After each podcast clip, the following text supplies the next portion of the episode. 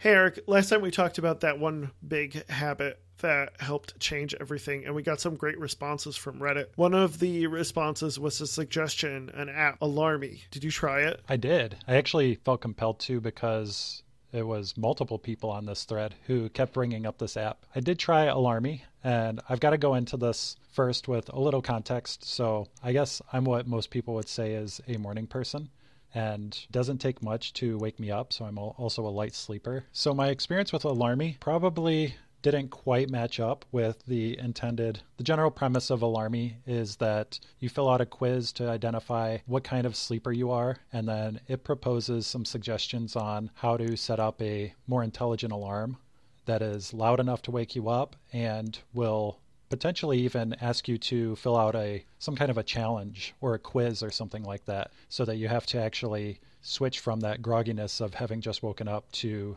starting to do some analytical thinking. My experience didn't start out so great because that little quiz up front basically said, we're just going to set an alarm for exactly when you need to wake up and we're going to use vibration because you don't even need a an audible alarm. I tried it out anyway. It, it worked. It vibrated. I woke up. However, this might be part of the design as well, is that I couldn't turn off the alarmy alarm without unlocking my phone and then switching into the app, which didn't happen automatically either. Interesting. So that might be by design. However, it ended up usually just like leading me into like waking up on the proverbial wrong side of the bed. I also didn't want to turn off the uh, bedtime app, which helps me keep track of my sleep habits. Mostly just like I try and keep track of how many hours I'm getting of sleep over the course of a week instead of night after night. And so I still had uh, basically two different alarms.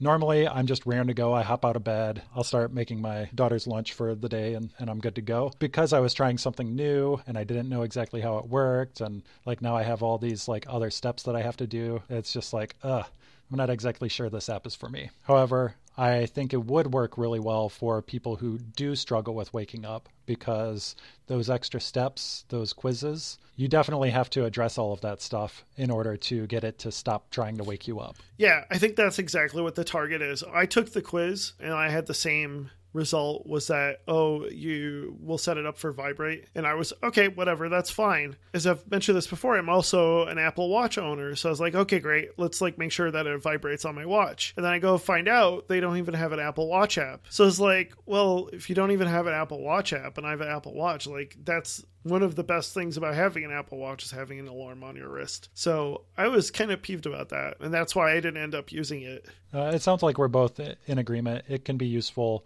if you have a hard time getting out of bed and if you use your phone as an alarm. And, and only your phone. However, if you're a light sleeper or a morning person and don't struggle with waking up, then yet another application to wake you up may not be the best fit for you. Yeah. I, I would recommend taking a look at like a sleep cycle tracking app like Sleep Cycle or Pillow because those are apps that are supposed to wake you up when you're at your lightest point and it does it within a range. So that might also be worth looking at as opposed to just something that makes you take a quiz. That's a really good point. I'd love to hear thoughts from the audience if you've had a different experience otherwise.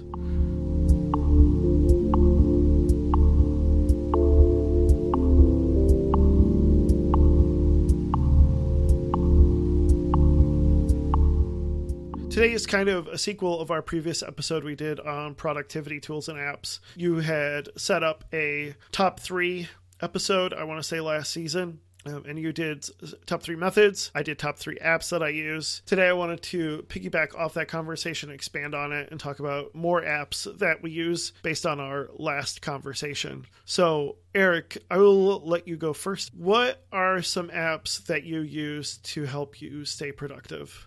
I wrote down a uh, quick list of little things that help me be productive. And then after taking a step back, I realized that almost all of these things are things that I use, and I use them automatically now. Like, unless you had asked me to think of some productivity apps, I'm not sure I would just be able to come up with these off the cuff. Starting with Alfred. Alfred is a tool that allows you to quickly search the web, open up other apps, look up dictionary definitions, which is something I do all the time, do back of the envelope calculations like add a series of numbers or basically treat it as a calculator. Uh, it can do unit conversions as well.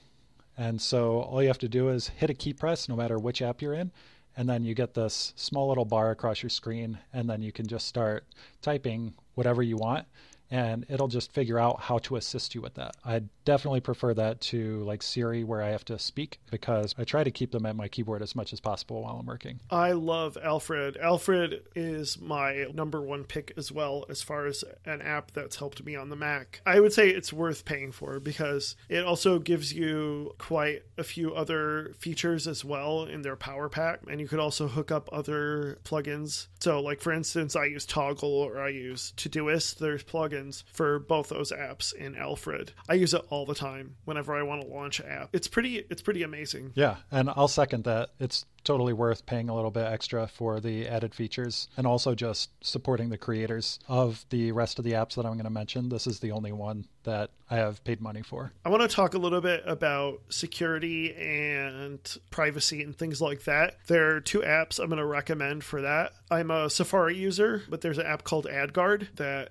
you launch on your Mac and then it works with Safari. I'm all about having ads. You got to make money on the net, but it's gotten to a point on some sites that's a bit ridiculous and it just slows down your whole computer. That's why I use AdGuard for a lot of those purposes when it comes to both privacy and just making sure that websites actually run well and aren't just flooded with a bunch of pop ups and things like that. So you install a Mac app and then you install a Safari extension for that as well. And then the other thing I'll recommend is uh, a VPN that I use which is EncryptMe, um, and I pay for that. I do a lot of work at coffee shops, so it's important for me when I work at a coffee shop to have my data encrypted because I don't want somebody sniffing anything that I transfer or do work with at a coffee shop or use a public Wi-Fi. That's when I activate EncryptMe and use it. So like I don't have it on my iMac, but I do have it on my iPhone and I have it on my MacBook and my iPad. What you can do is like set it up so that if you're at a friend's house, it doesn't use EncryptMe, but then if I use, if I'm at a coffee shop or a public library, I can activate Encrypt Me automatically at that time. If you're not going to even look at Encrypt Me, I recommend looking at some sort of VPN service to use when you're using any sort of public Wi Fi. Eric, do you have any recommendations as far as security and privacy? I do. So I use AdBlock Plus, which is a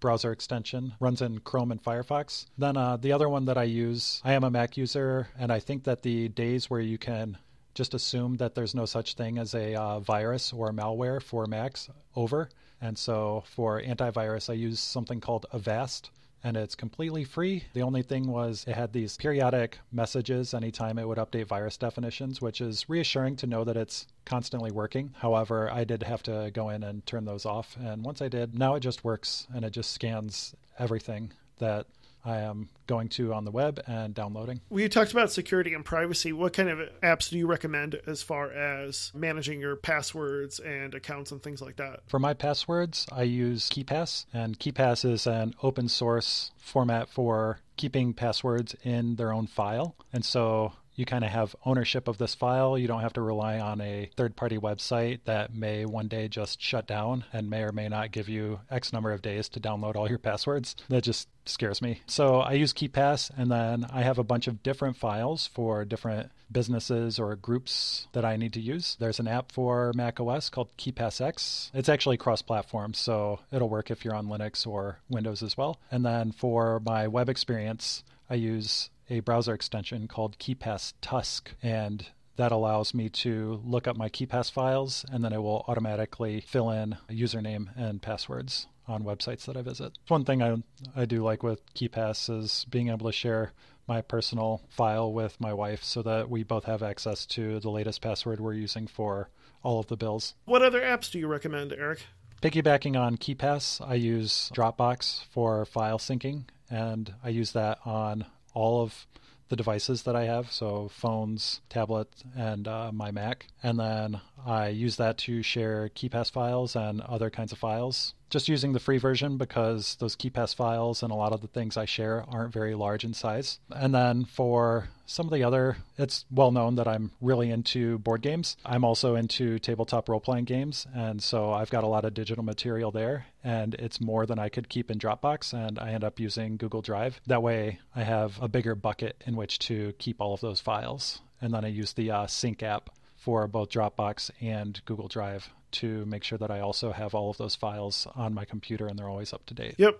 And that's what I use too. I use Dropbox, Google Drive Stream, or whatever the app is for Google Apps. And then I also have the Adobe Creative Cloud as well as iCloud. And I use all four. I try to keep them all organized. So media files goes in the Adobe folder, documents go in Dropbox, and then iCloud will might, might be stuff that's specifically run on my Apple devices. So like keynote presentations, numbers, spreadsheets, pages, anything like that that's specifically Apple related goes into iCloud, as well as my whole God knows how many gigs of photos I have over the last 20 years that's stored on there as well. Oh, yeah. Yeah, like I was saying, some of these apps, like until you take a step back and realize what you're using, uh, you might not even realize that you're using a service or a separate app to keep track of some of this stuff because it's so automatic. Yeah, exactly.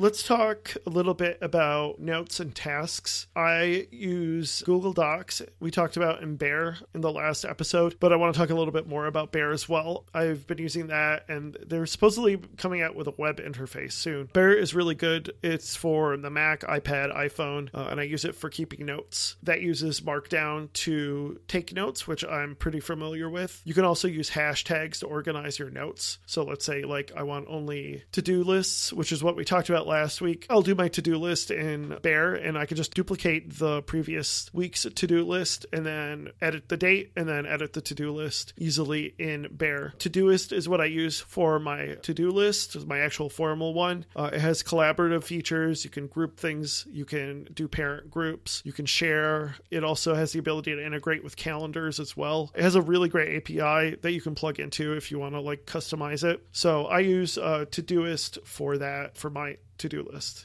For my to do lists, I use a uh, Google Doc with a big checklist. And this is like, this is not grocery lists or that sort of thing. For those, I tend to just write them down. But for my weekly task list, I have a Google Doc that I maintain and then I'll print it out because I like a printed version that I can use highlighters, like cross things off to give me an idea of how my week is going. And then also count my desk as like home base. So like I can always have some finality to the end of my day where I come in like check things off. However, I do a bit of writing, and so some of the things that I wanted to mention were Grammarly. Grammarly is a website where you can paste in text and it will do pretty good and for free spell checking and grammar checking, and it makes really good suggestions. I also recommend the browser extension for that, so it will automatically do its checks on any text box. It's kind of related is I use something called Skyfonts. So occasionally I will do a little bit of uh, a SVG or logo design or graphic work. And so I like to go and look at web fonts.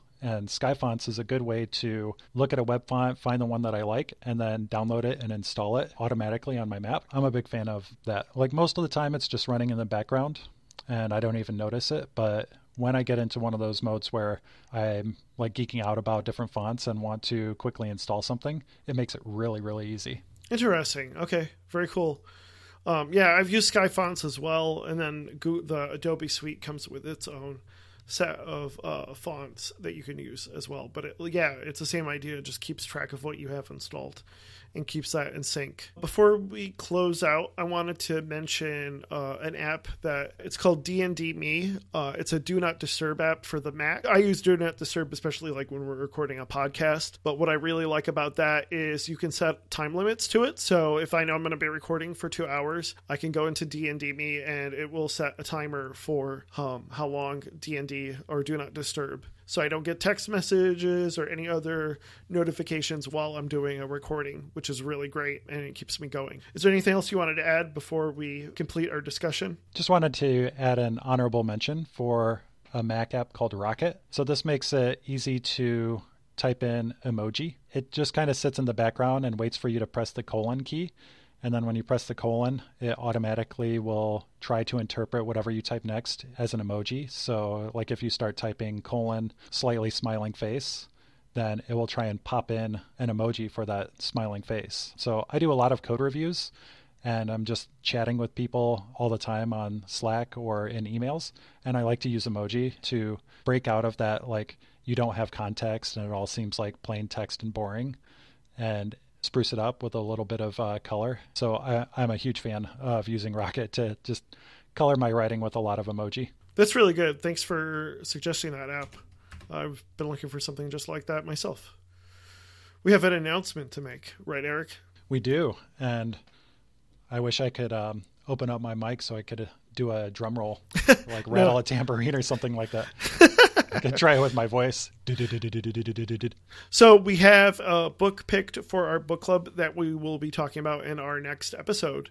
Uh, that book will be Atomic Habits by James Clear. Uh, I just actually started reading it. It has a really great intro and a really personal story about him and some of the challenges he's faced. So I am really looking forward to talking about this in our next episode. I will post a link to uh, some sort of book discussion. Eric, we'll talk about this offline, but where where we should have the discussion for this book in case people want to take this online. Uh, and then also, if you have any other thoughts or ideas, uh, message us at Twitter at OKProductive uh, in case you have any thoughts as well. Eric, what do you think? Is that a good pick? I think it's a good pick. I'm pretty excited to also see how it compares to our previous book club review on The Power of Habit um, because they're very similar, at least on the surface. I also wanted to add for anyone who might want to read along in anticipation of our next episode, if you go to the website, I saw that there are some extra things that you can get if you buy the book there. One of them that piqued my interest was applying the concepts of the Atomic Habits book to parenting. That's really interesting to me. So uh, I might be doing that. And so there's some extra things that you can get if you pick up the Atomic Habits book on the website. Oh, I wish I knew about that. I just needed something to read quickly because I had to do bedtime with the kids. So now, oh man, I should, I should. You're reading Atomic Habits to your kids? No, I, uh, yeah. All right, kids, sit down. It's time for a little story. Well, yeah. At their age, it might put them right to sleep. yeah, exactly, Eric.